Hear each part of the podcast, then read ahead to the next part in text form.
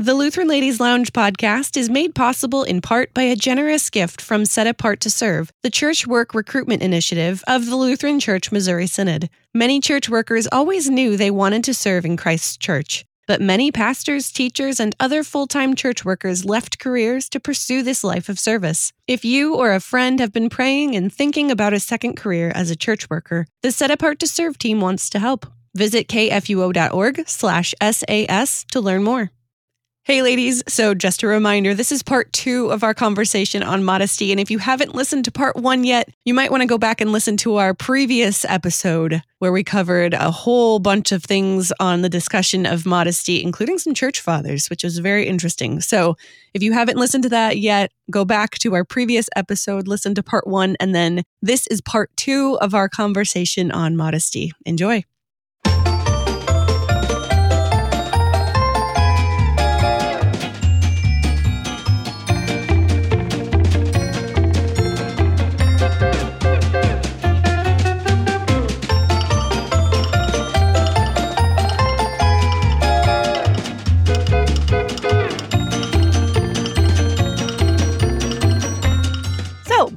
Back to our big question What should I wear? Or, as Mary Kassian put it in her article on the Desiring God blog, which I really loved and will link to in the show notes, does God care what I wear? Oh boy.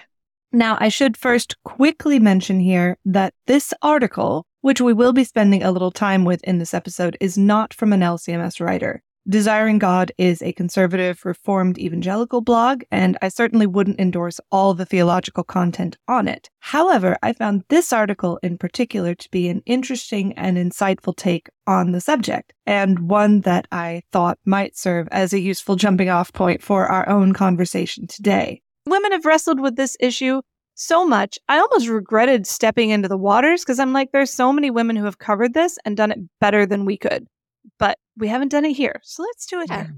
But in this article, Mary Kassian recalls, quote, bristling as a teenager when her parents made her return a pair of fluorescent pink flowered satin hot pants to the store. This sounds like your story of the skirt, mm-hmm. only magnified. And they set limits on how short her shorts could go in terms of like, they could not be more than five hand breadths above the knee. That's a very specific limit, right? Okay. I mean, I had to pass the fingertip test. Like, if I put my hand down uh, next to my leg and oh, my yeah. shorts were shorter than that, couldn't wear them. Oh, yeah. And don't bend that elbow.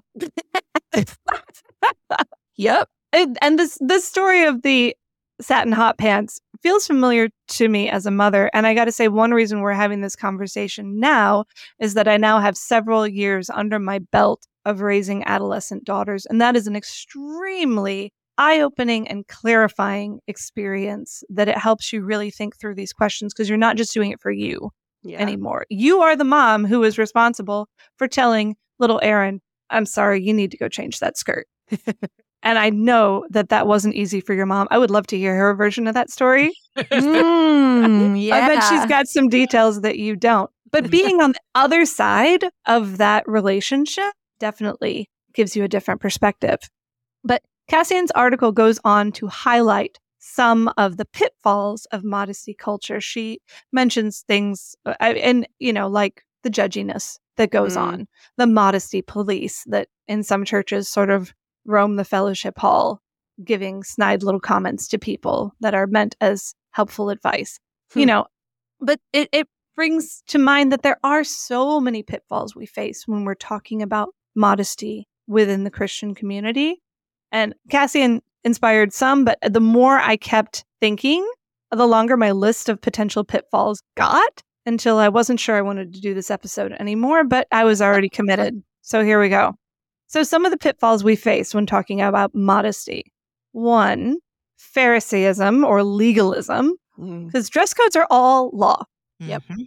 Except when they're not. We'll get to that later. But it is, it's very law based. And for a church that is sola gratia, grace yeah. alone, can be really hard to try and codify this. Yeah.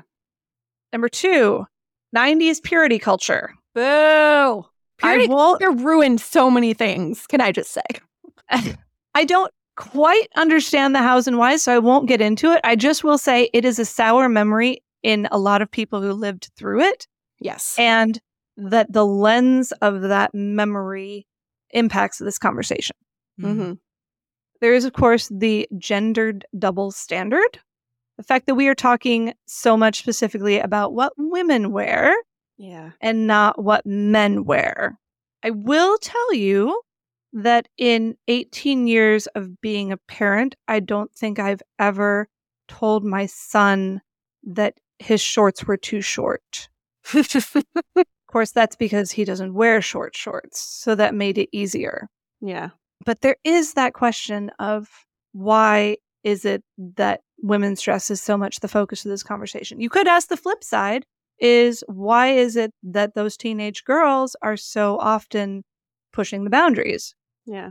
Because it goes on both sides. I can say that as a mother now. Mhm. But yes, that that gender double standard really hard to talk around it. The mixed messages. So the Old Testament readings that we read together talk about the Lord taking up Israel, not only washing and dressing her, but also putting jewelry on her, a nose ring, earrings, you Hmm. know. And then you've got the apostles saying, not with gold or jewels or braided hair. You've got this mixed message. yeah. Are we supposed to be beautiful or not as women? Women's beauty is a good gift of God. yeah. Are we supposed to flaunt it or hide it? Where's that balance? Mm-hmm. That unfair burden. The question that we got into earlier.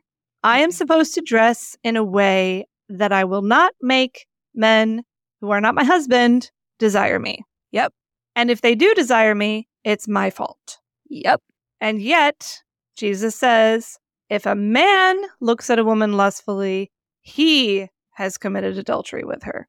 He places the burden of guilt on the one doing the lusting. And yet, we still have this what do you call it? Victim blaming. Yep. Yeah. And Mhm. so, you know, we hesitate to in any way encourage our daughters and sisters to avoid dressing provocatively because we don't want to place the burden of guilt on them. Yep. Gets in the way of our conversation a bit. Mhm. Okay. This one, I'm going to, oh, oh, wait, one more before this one. Next, the opportunity for abuse. This one I don't struggle with as much, but I know people do. This sort of modern concept that all dress codes, if you will, for women are really just tools of patriarchal oppression Yeah. meant to keep women off those bicycles and in the kitchen having babies and not doing anything that they can't do in their oppressive clothing. Yep. Mm. So that gets in the way. Now, the catch 22. This is this is the specifically Lutheran pitfall because modesty, Emma, Erin, as you pointed out at the early part of the episode, modesty is a kind of vague word. yeah. It can mean covering yourself up. It can also mean dressing in such a way as to not to call not to call attention to yourself. Now in our culture, speaking from experience here, if everyone else is wearing shorts and t-shirts and you're wearing a long dress, you are going to draw attention to yourself. Mm. So are you being immodest? Oh boy. It's a tough question. Okay, here's one that cracks me up. Another thing that gets in the way of our conversations on this subject false impressions. We don't want to engender false impressions in people. I am Lutheran. Lutherans traditionally do not dress any particular way, unless you want to say somewhat modest and pretty boring, let's be honest. there are many groups that do dress a particular way. Case in point, the church my mother grew up in Mm-hmm. if I choose to dress more modestly to, than the average Lutheran, are people going to think that I'm something that I'm not? I have been asked in a convenience store, Are you Amish? Wow. Granted, the guy who was doing the asking, I don't think had ever seen an Amish person in his life because I was wearing a red dress at the time. So I'd be a no. I mean, no. But you know, I'm I'm not Amish. Mm-hmm. There's a lot of Amish theology I disagree with. I'm not Muslim. Mm-hmm. yeah. I'm not I'm not Orthodox Jewish. You know, any of these all all of these churches that make excessively modest attire key to the identity of those within their Mhm. fellowship, that's not me. And so if I choose to dress like that, are people going to look at me and say, "Oh, are you Jewish? Are you Amish?" You know. Mm-hmm. So that's a that's a gets in the way of this conversation. Then there's the whole question of going beyond scripture. Mm-hmm. I don't, and that's why this whole episode is descriptive, mm. not prescriptive, because scripture says pretty much what we've said it says in this episode. There are not any texts that I can think of that are hiding out there that say, okay, you read what Peter said about female modesty. Here's what that means in particular. Scripture says what it says. And we don't want to go too far beyond that. Yeah. And then, of course, why are we talking about this at all? Shouldn't we just be talking about Jesus? Hmm. Is this not all a distraction? So, did I miss any pitfalls? You got the ones I was going to talk about. So, I forgot about purity culture. That's a good one. I know. I had forgotten well, about it too, but then I had coffee with a friend today and I mentioned that we I was preparing for this episode and she said, You're gonna mention purity culture, right? And I was like, I wasn't, but I am now. yeah, as a purity culture kid, that absolutely affected the way that I dressed or the way that people told me I should dress, which then I wanted to rebel against because I thought it was dumb. Fair point. Yep. yes. Yeah. The only other thing, it's I don't know that it's really a pitfall I'm not sure. Maybe it is. But I I feel like there's often an extra nuance uh not nuance an, an extra standard maybe it's a, maybe it's another expectation for married women versus unmarried women oh when yeah. it comes yeah. to modesty so for example in the in the facebook posts that you referenced there were there were a few times where people were like my husband loves this and it's like it's okay to say that or to to take that approach if you're married is it is it okay if you're not married? As far as what you're what you're wearing. Anyway like it there's a there's an added complexity in that. And at this point in my life i feel like i don't really struggle particularly with this area. Like i'm i know what i'm feel confident in in how I choose to navigate fashion, we'll say. um, and yet at the same time, there are still times where I where I hear it and I'm like, ah. And it's not that I feel like I have I'm fighting against a boundary, and yet I'm still aware that there is there there is that added nuance, which I don't have the experience as a married woman, but I just do have the sense that there is a there's a difference there.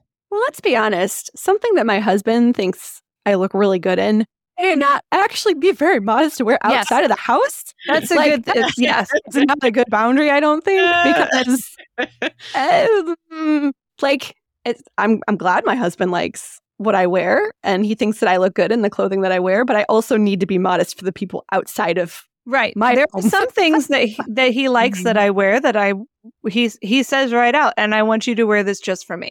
Yeah. Because yeah.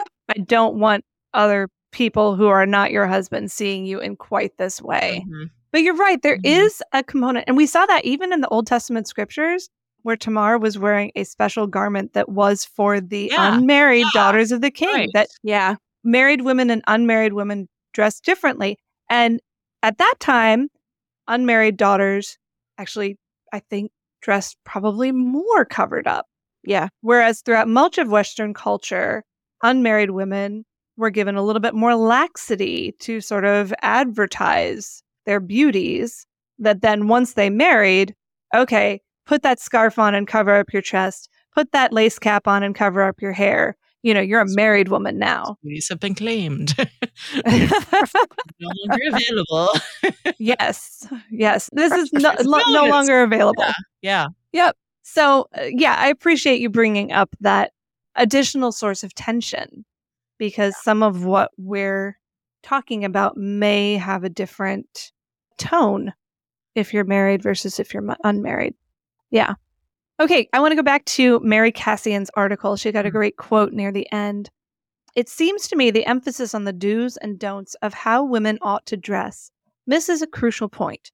Modesty has a lot more to do with the condition of our hearts than with the specifics of our wardrobes. What's more, modesty is not just applicable to women or women's clothing, it's also a trait that the Bible promotes for men. Hmm. She then looks at that passage, looks really closely at that passage in First Timothy, and shows the connection that often appears in, in biblical language between the concept of modesty and the concept of reverence. Hmm. And she then goes on to propose three guiding questions when considering our clothing and appearance. Number one, is it becoming or unbecoming? And this is more than just, does it make me look hot or not? This is, you know, is it appropriate to who I am as a child of God? Yeah. Both in all the great beauty that He has given me, but also in my acknowledgement that I don't belong to myself. I'm not available in the same way that I would be if I were not a Christian. Two, is it decent or indecent? I think this gets back to that notion of provocative provocativeness Yeah. Mhm. that you mentioned earlier. Am I striving to stay within whatever the contextual norms are, or am I pushing the boundaries? And then finally, number three, and I love this question is it moderate or excessive? This Mm. gets back to the Mm. whole question of bling. Am I wearing, dressing in such a way as to show off either my physical assets or my the assets of my jewelry box or you know some way am i sh- am i dressing to show off Yeah. and that is that is a difficult one but again christian humility says well maybe let's not do that as much so they're good questions but they're still very vague and i think maybe that's the point Hmm. because Mhm. fashions do change around the world and throughout time and i think the lord knew that and didn't put burdens on us. I don't know. I'm i'm speaking out of turn here. I don't i don't know the answers to all this. Why is it that we are told to be modest and then not told exactly what that looks like in every context? Yeah. but I think taking the guiding principles from scripture can help us shape our own specific clothing choices in every age and in every context. So I'm going to, before sharing my own, I want to ask you do you have questions like Mary Kassian's questions that you ask yourself? Do you have guiding principles that govern how you dress yourself? Do you have a personal dress code? Yeah, I I do. Okay. Let's and this it. really this really happens when I'm shopping for clothes. Mm. Like, am I going to am I going to add this garment to my wardrobe? And I have to say that fashion was a weird thing for me until the pandemic when I didn't have to worry about what I was wearing for a year and a half. Weird. I didn't know what I actually wanted to wear and like I was wearing stuff that I thought would look nice for other people, Uh-huh. if that makes sense. Yeah. Like I have dressed for a long time. It was like, oh, well, this is maybe how I'm expected to dress. Like I was wearing You skirt, weren't like owning nice your cl- fashion. I was not owning my fashion at all because I didn't really know what I wanted. I didn't know what I liked until pandemic when I basically lived for a year and a half in like shorts and t-shirts because nobody cared. and then I had to buy a whole new wardrobe post pandemic when we went back to work and that's when I really solidified this Hmm. because I I basically had a clean slate. I had nothing that fit me anymore because pandemic. And I feel that. and I knew I didn't want to wear skirts every day. Like cuz until that point I was wearing skirts every day. Mhm. And when we went back to work, I was like, I'm not wearing pants and comfortable shirts. Like, that's my new wardrobe for work. So when I went and shopped, there were, it was a whole different experience of like, what am I actually adding to my wardrobe? What do I want to wear? What is my fashion? So, I mean, I still have those just very basic guiding principles of like, does my underwear show? Is this too tight? Is it too revealing? Is it appropriate for communion? Like, if it passes all, I won't even like grab stuff off the shelf if it doesn't look like it's going to pass any of those tests because that's like really the the the lowest bar. Mhm. But like as I'm trying stuff on, there's like my first rule is do I even do I love the garment? Like is this Mm. something I actually like? Is it a pattern I Mhm. like? Is it a color I like? Do I need it in my wardrobe? Is this something I don't already have? Like if because if I don't like it, there's no point in buying it. So I Mhm. want I want to actually enjoy. I feel clothing's a first article gift, right? I want Right. to enjoy the stuff that I have. So I'm not going to buy Yeah, it if I don't like it. it says. Clothes and clothing shoes. shoes. It's right there. So I don't want to be excessive in like buying clothes just to have a lot of clothes. I want to buy the stuff that I will actually enjoy as Mhm. a gift. Oh, I love So- that perspective. First article gifts. It's a first article gift Mhm. right there. So do I enjoy it? If I don't enjoy it, put it back. If I do enjoy it, then does it flatter me in a way that isn't too much? So does it Mhm. does it look nice on my body in a way that is appropriate for work and for church and for where I'm going? And I know that that's a really vague rule, but like if it's too tight, then even if I like it, not going to work. If it's too loose and just not flattering, nah, is that really the best use of my clothing? Probably not. And then will I wear it and can I wear it with other stuff? So this is like Oh. my efficiency or not being excessive kind of mindset. Like Yeah. I could buy a lot of stuff. I could just keep adding things to my wardrobe, but do I need it? Is it practical with what I already have? Do I need 10 pairs of jeans? Probably not. Three is like probably plenty. Do I have a variety of colors that I can wear that I can mix and match, especially since I wear like pants and shirts now instead of skirts? So there's there's a lot of practical stuff that goes into it too. I did inherit my grandma's love of shoes and jewelry. so that's where I get into trouble with the whole like not being excessive thing. I have a lot of jewelry and I love having a lot of jewelry and a lot of shoes. It's I I blame it I blame it on the genes because my niece is the same way.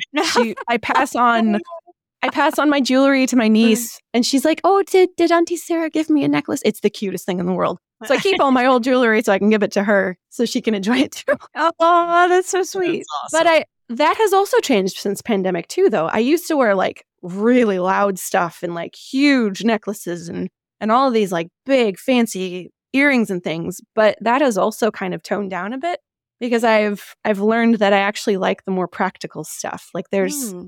five or six necklaces that I just kind of rotate through that look nice with everything that I have and these like huge leather earrings that people think I get a lot of compliments on them because they look really cool. But they're so comfortable like, Mm. this comfort, this level of comfort of just like things that I know that look nice and I look like a respectable person. but it's also, it's, there's this level of comfort. And maybe that's just because I'm maturing and I'm not 16 anymore. And so I want things that are comfortable.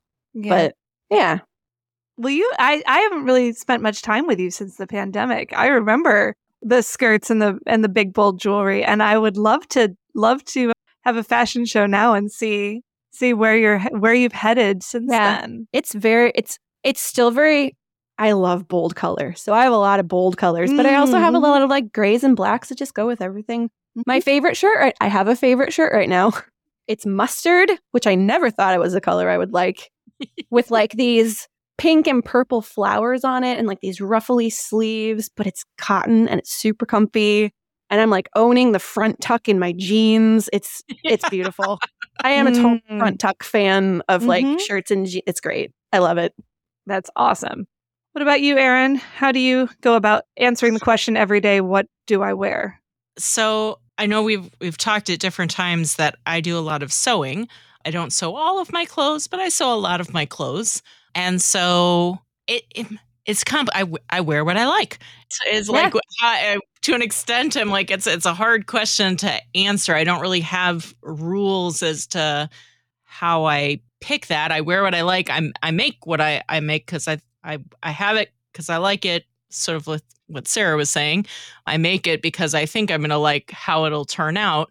So I I do also have a, you know, I an appreciation for comfort and functionality and those are those are fairly easily defined. Like you don't want something that's pinching at your waist all day long and things along those lines. You want to be able to do the activities that are needed for your daily life, which for my life is is I mean, not very there's not a lot of requirements as far as functionality goes the, the type of work that i'm in and so i don't i don't have to be concerned about machinery or anything like Mm. that but what i'm what i'm struck by and this is i mean it is this is part of what makes the whole topic tricky and so forth but yeah i want things that i also think i look good in and Mhm. that's so subjective and that changes based on what society's current norms are. Mhm. And so we we say I want it to be flattering. I want it to be becoming.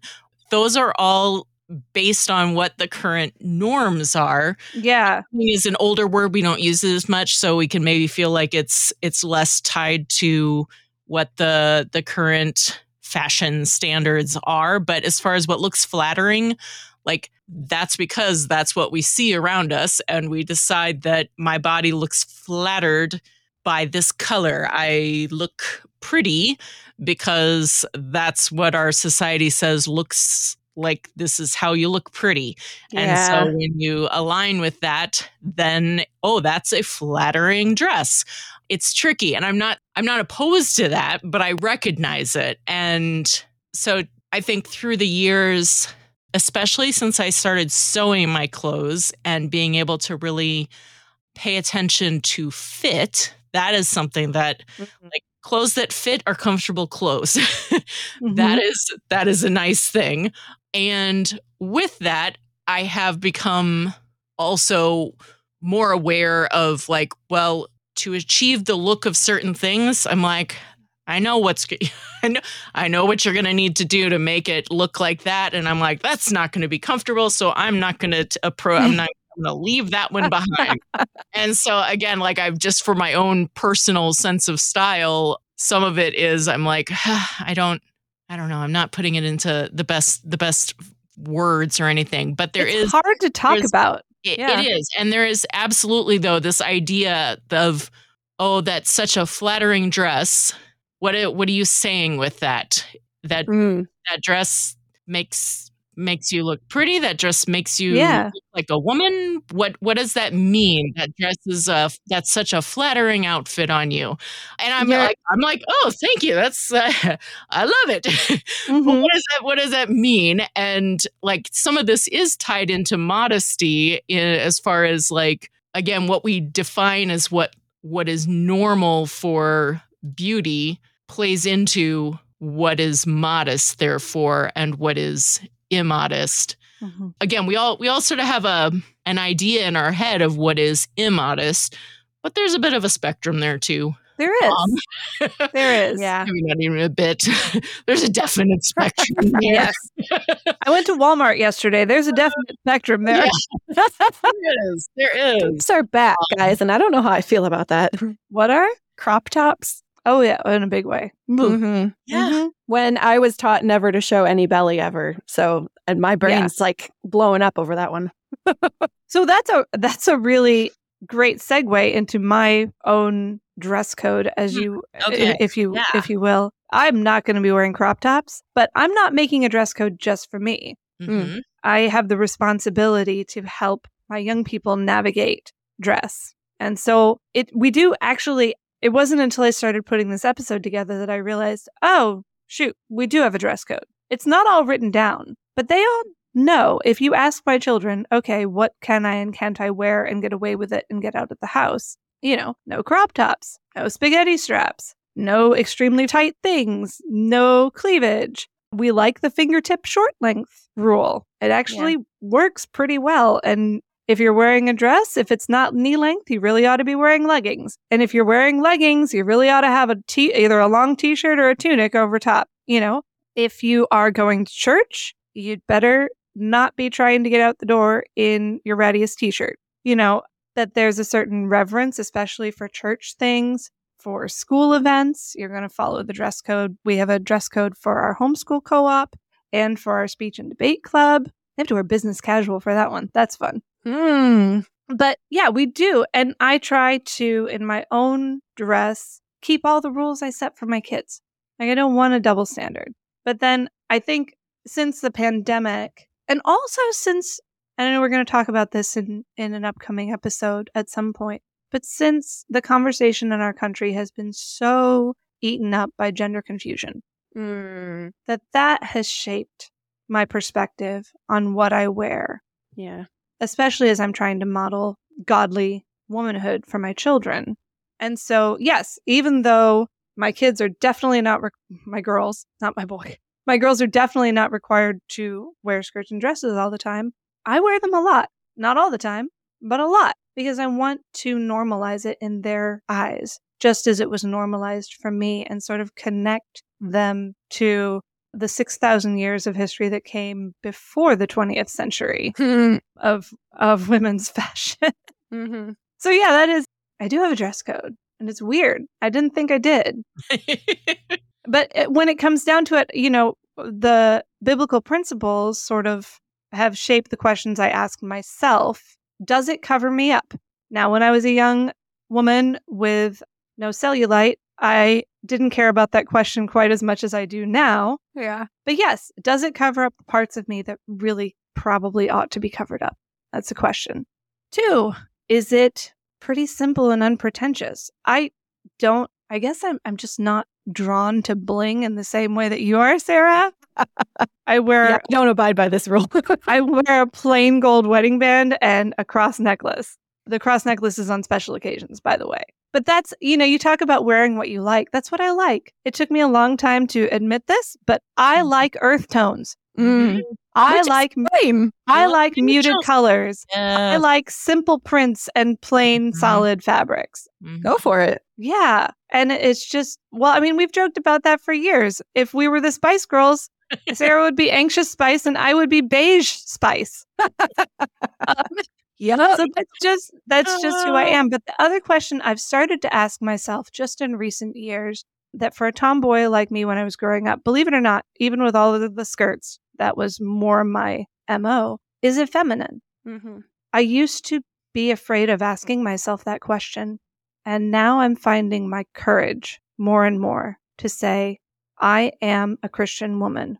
I want what I wear to reflect that identity really Yeah. clearly. And then there's one other practical point, and that is, as you guys both mentioned, is it comfortable? Is Mhm. it practical? Is it appropriate for the situation? Yep. Thanks to some of my teenage escapades, I do know what it is like to go swimming, to go running, and even to take up a sledgehammer and demolish a building all wearing a skirt. Hmm. I have this visceral memory of all those things. And it's so often we say, Oh, I can't wear a skirt. You you totally can. And in many ways, they're quite practical and comfortable for, I mean, our foremothers wore them without too much complaint for Mhm. centuries, millennia, you know, Yep. you can. But at the same time, I realize now, as I did not during those youthful escapades, that you can choose clothing that is appropriate to the situation and still be modest. mm-hmm. So now when I go swimming, I wear a swimsuit, although it's usually a one piece or a tankini that meets in the middle and has a skirt on it sometimes if I can. They've got some really cute swim dresses from Land's End this year. I really want them. Yep. Mhm. When I go to with my husband to a navy ball, I wear a formal. Try to make sure it's elegant, but it's not going to be it- it's going to be obviously a formal dress. When I hike, I wear jeans to keep off the briars and the ticks. When I run, I wear running pants. When we spoke, this is really interesting. When we spoke at the LWML convention this summer, one of the big things we had fun doing beforehand was figuring out our makeup situation. Mm-hmm. Because Yep. Sarah, you and I don't usually wear makeup. Nope. But in that scenario, we decided all together that it was important to wear makeup so that with the stage lights, our expressions would be visible throughout the entire room. So you and I both went out and bought some makeup that we Yeah. had not owned before. And you had a lot of fun with that, I remember. I did, and I found mascara I can actually wear that doesn't make my eyes itch. Thank you, Erin. That's wonderful. Thank you, Erin. so yes, I do. You know, I, I try to dress appropriately to the situation, and I like comfortable things. I like things that fit. I do like things that make me look pretty. Although if I'm, I get into the territory where I'm looking a little too pretty, like not like just elegant and tasteful and beautiful, but obviously kind of sexy. Not that that happens much anymore now that I'm in my 40s but if ever it does, then I, you know, need to just take a good look in the mirror, ask Ken, is this one that I wear just for you or is this one for everyone? And try to be consistent so that when my kids gripe about what I ask them to wear or not to wear, at least I'm being consistent Yeah. and trying to model the principles myself. but I try not to be harsh or cruel about it. Just like in this episode, I'm really trying not to be prescriptive. What I wear is what I wear. What you wear is what you wear. We're reading the same Bible. We're looking at the same scriptures and we're trying to apply them in our various scenarios. I'm a homeschool mom now. When I was in the office, I wore pants a lot too because I the only time I ever got to exercise was going for walks on my lunch break. Hmm. And let's face it, if you wear a skirt to walk miles in, you might chafe. So, yeah, where we are in life, what what our various callings are of vocations impact how we dress. So I I don't want to prescribe to anyone except my own children and that's my God-given responsibility. Yep. but even then, I want to leave room within those limits for them to express themselves mm-hmm. with their clothing clothing choices. I like muted colors. My oldest daughter loves big, bold pinks and purples and reds and mixing patterns, which yes. makes my eyes spin and go wonky. but she always looks nice. And she, within herself, you know, is trying to model those biblical principles of modesty in her own mm-hmm. own creative way. Yes. So, because what we when it comes down to it, the reason we keep asking this question, even though some people say, "Why do we keep asking this question?" is because what we wear does matter. Clothing is a human phenomenon, and what we choose to wear tells people things about who we are what we want, what mm-hmm. we value. Sarah, you value comfort now in a way that you yes. did not before, or you did, but you didn't admit. Uh-huh. It's is interesting. This I tried to track down the origins of the saying "clothes make the man." You've heard hmm. that saying. Erasmus said it, but he was quoting Quintilius, some Roman guy, who was quoting Homer, but it was also circulating around Mesopotamia like it goes huh. back this idea wow. that the clothes we choose not only say who we are, but also help shape who we are. Mm-hmm. It's mm-hmm. this idea has been circulating for millennia. And there does seem, going back to, to Genesis, there does seem to be something essential about modesty that's woven into the fabric of creation and the Christian life. We may say, oh, please don't tell a young woman or a young man for that matter how to dress in order to be modest. And yet, if you saw a young man or a young woman walking down the street naked, you would feel ashamed for them. Mm-hmm. And that's a natural, God given, that's another first article gift. so there's a spectrum, but you know, it, it is there. And I think it's really interesting that when you look at Revelation, we're not going back to the nakedness of the garden. Mm-hmm. You know, there are some people who say, oh, we should get over all this modesty talk and just get back to that innocence of humanity's youth when we could be naked and unashamed. Right. Like that, that's the goal. But if you look at Revelation, that's not the end of the story. We're not going back to the nakedness of the garden. In Revelation 7, God's people are fully clothed. So that passage says, Then one of the elders addressed me, saying, Who are these clothed in white robes, and from where have they come? I said to him, Sir, you know. And he said to me, These are the ones coming out of the great tribulation. They have washed their robes and made them white in the blood of the Lamb. And it's not just human beings in heaven who are clothed. In Revelation 19, talks about Christ and the angels. Then I saw heaven opened, and behold, a white horse. The one sitting on it is called faithful and true, and in righteousness he judges and makes war. His eyes are like a flame of fire, and on his head are many diadems, and he has a name written which no one knows but himself. He is clothed in a robe dipped in blood, and the name by which he is called is the Word of God. And the armies of heaven, arrayed in white linen, white and pure, were following him on white horses.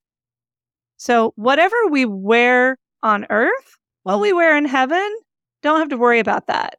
Mm. Like our clothes will be given to us and mm-hmm. they will mm-hmm. be perfect. Mm-hmm.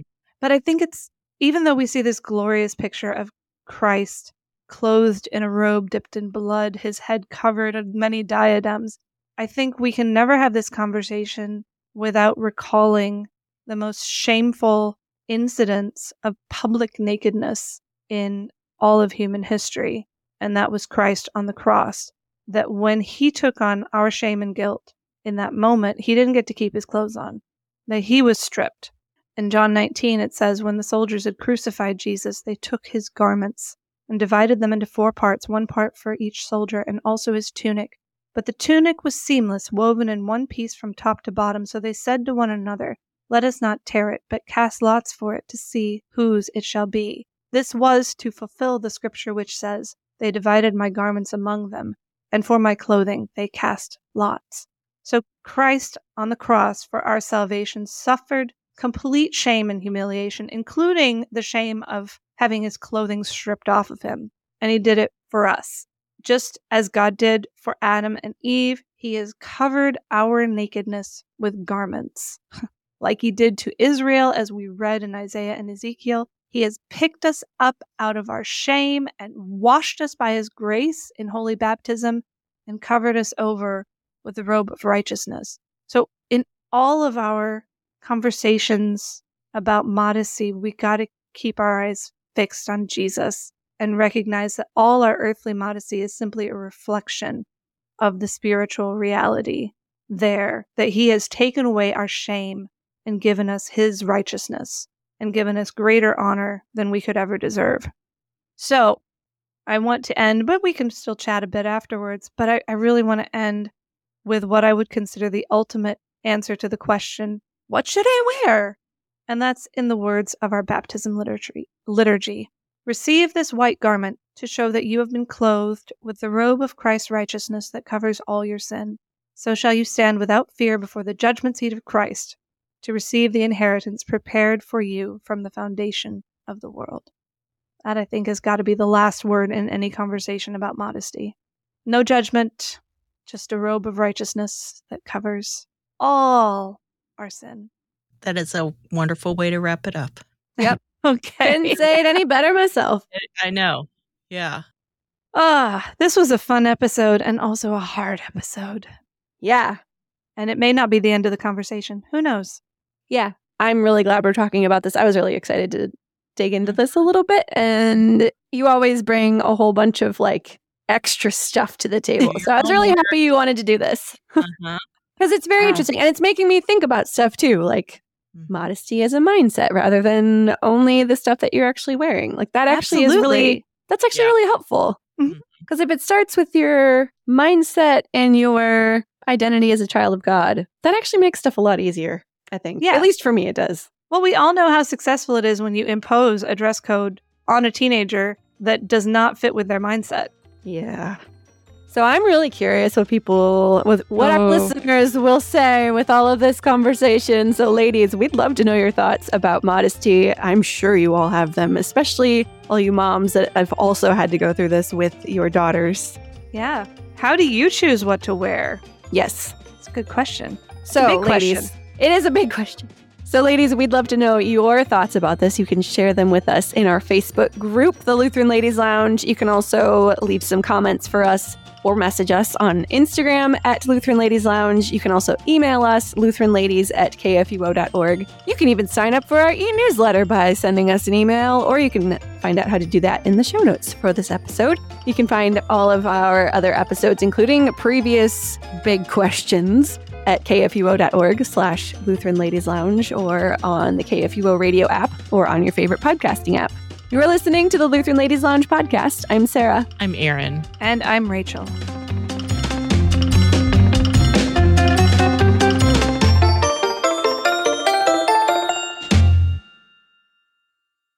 Views and opinions expressed on the Lutheran Ladies Lounge podcast may not represent the official position of the management or ownership of KFUO Radio, the Lutheran Church Missouri Synod. The Lutheran Ladies Lounge is produced by KFUO Radio and available at kfuo.org or wherever you get your podcasts. Don't forget to hit that subscribe button and leave a review for us too. If you love the Lutheran Ladies Lounge podcast, consider financially supporting our producer, KFUO Radio, so we can keep doing what we do. Find out how at kfuo.org/give.